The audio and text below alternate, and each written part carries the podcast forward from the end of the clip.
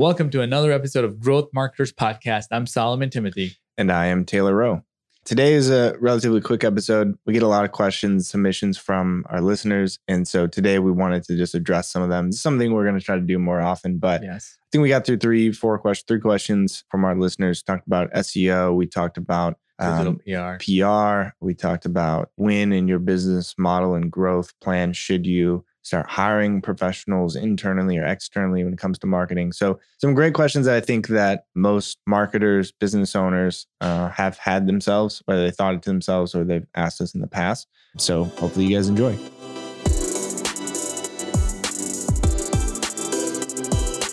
Taylor so today's episode uh, we got some questions from our listeners okay. very simple questions. I think we can just fire through a couple of them and see how far we get all right? Sure so, first question I got is from Ashley. It says, Can you explain the difference between different parts of SEO and the importance of those different parts?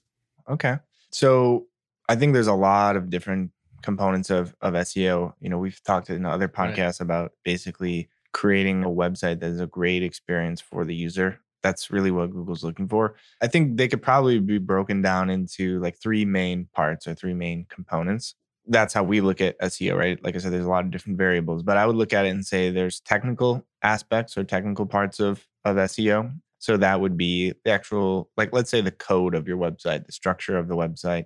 Is it fast loading? Is it mobile responsive? Do we have, you know, robots.txt file? Do we have a sitemap that's submitted? These are all the kind of technical aspects, technical components that, you know, your SEO, your developer would be managing, right? That's just your baseline of SEO. It's not really going to do anything except make sure Google can crawl and read your website.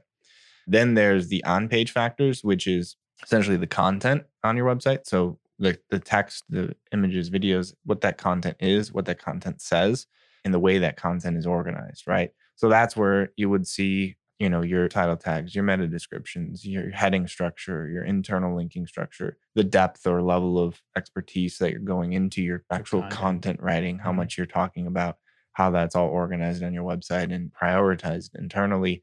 This proves to google that you know you're a subject matter expert and that uh, you have enough content around a particular topic that if you do show up at the top of the search results that the user is going to be able to find the answer to what they're looking for those are kind of the on page factors as a second aspect.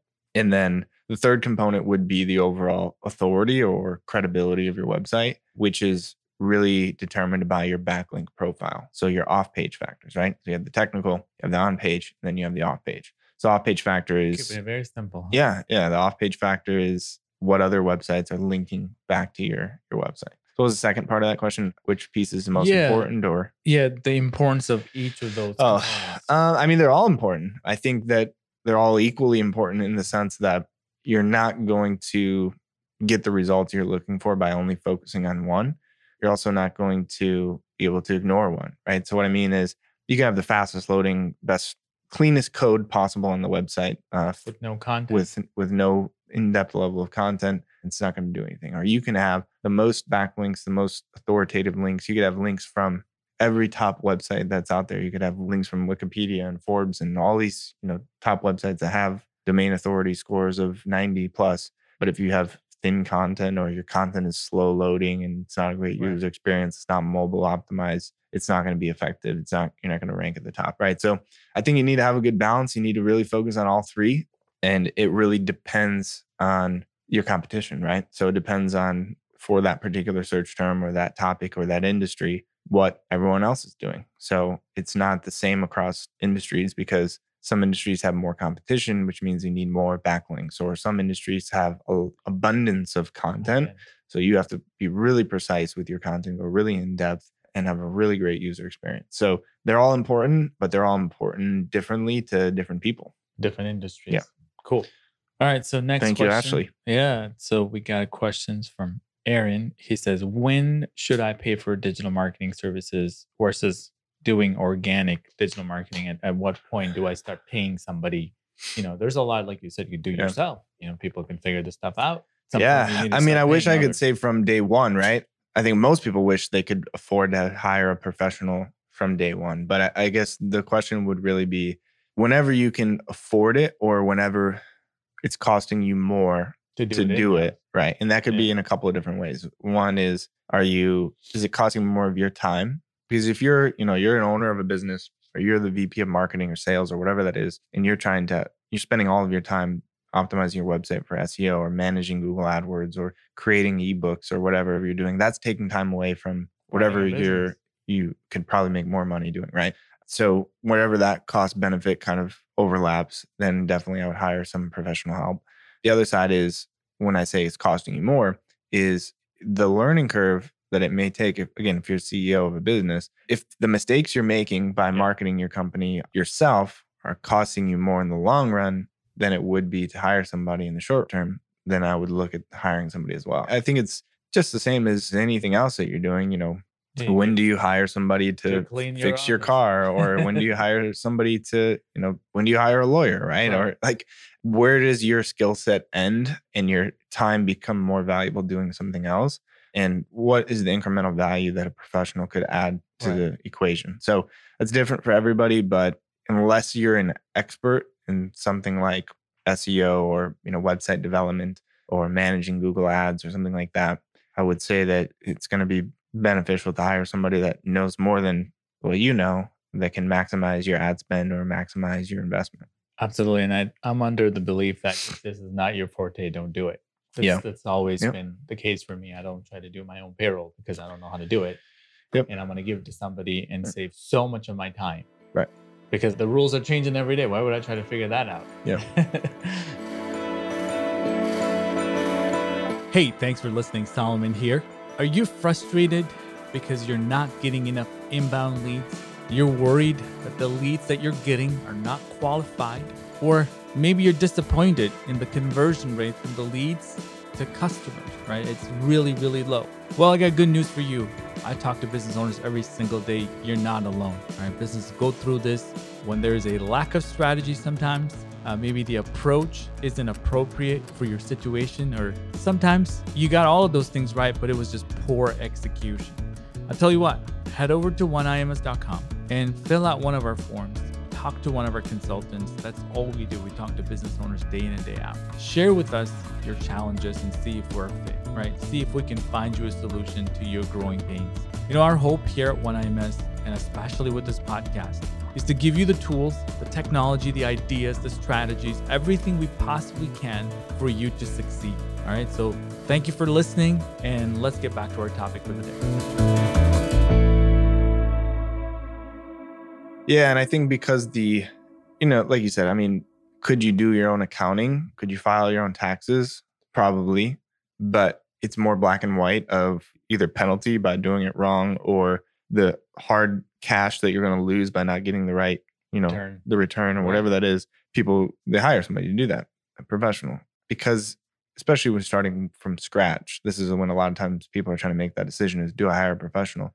There's no real hard impact of you developing a terrible website because you were getting zero traffic before. Now you're still getting zero traffic. Now, the long term impact of that and the missed opportunity, the opportunity cost of that is very high, but people don't realize that. And they're comparing to be- zero. because it's yeah zero zero. I'm still getting nothing and i've been doing this for 10 years or whatever and you don't look at the possible growth opportunity or potential. So that's probably the biggest difference because it's digital because there's no i mean the federal government's not going to hit you with a fine because your website doesn't rank for certain keywords right?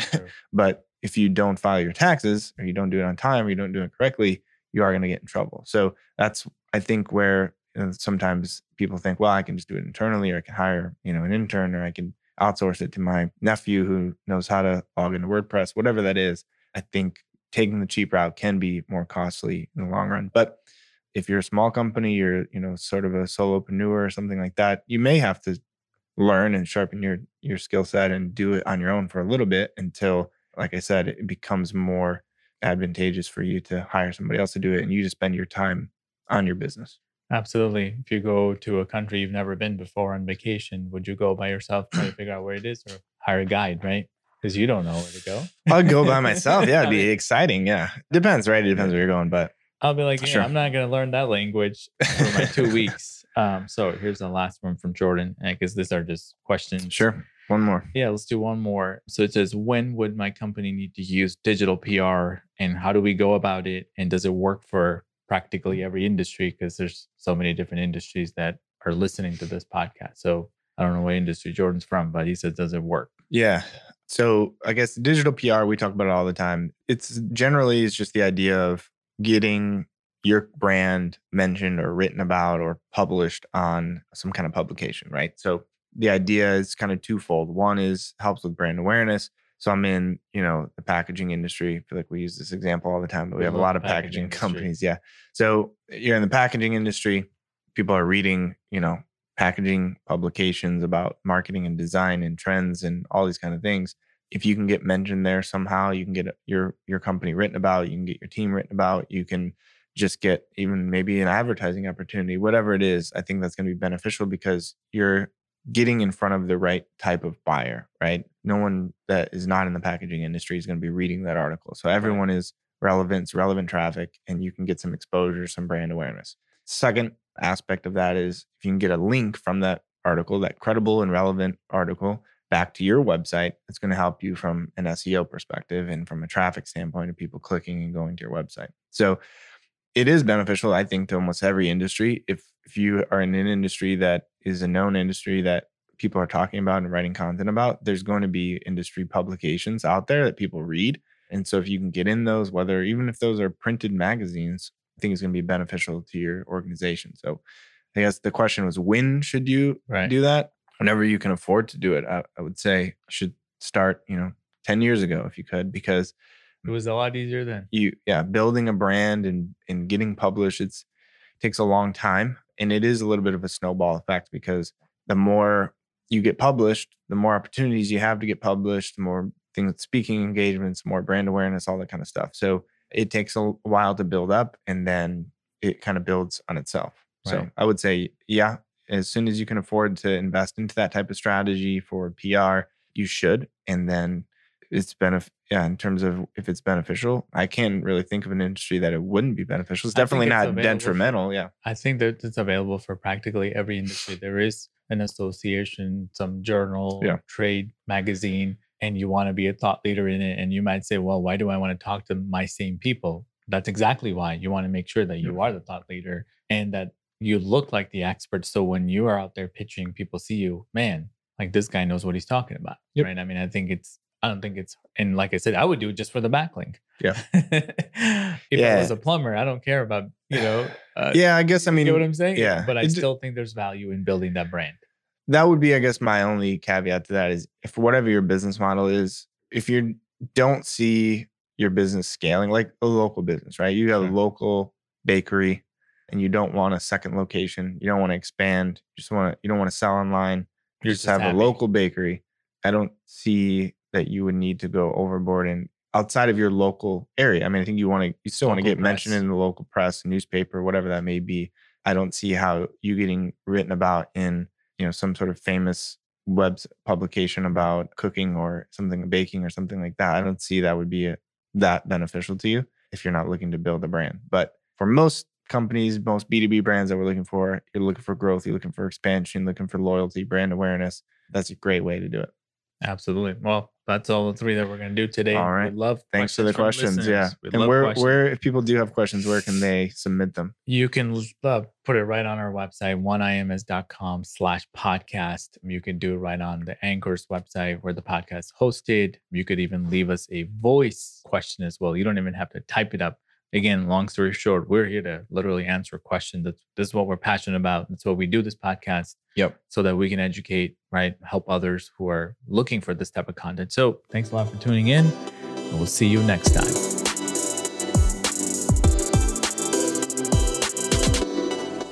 You've been listening to the Growth Marketers Podcast. Loved this episode of the Growth Marketers Podcast? Share it with a friend and head over to iTunes to subscribe, rate, and leave us a review.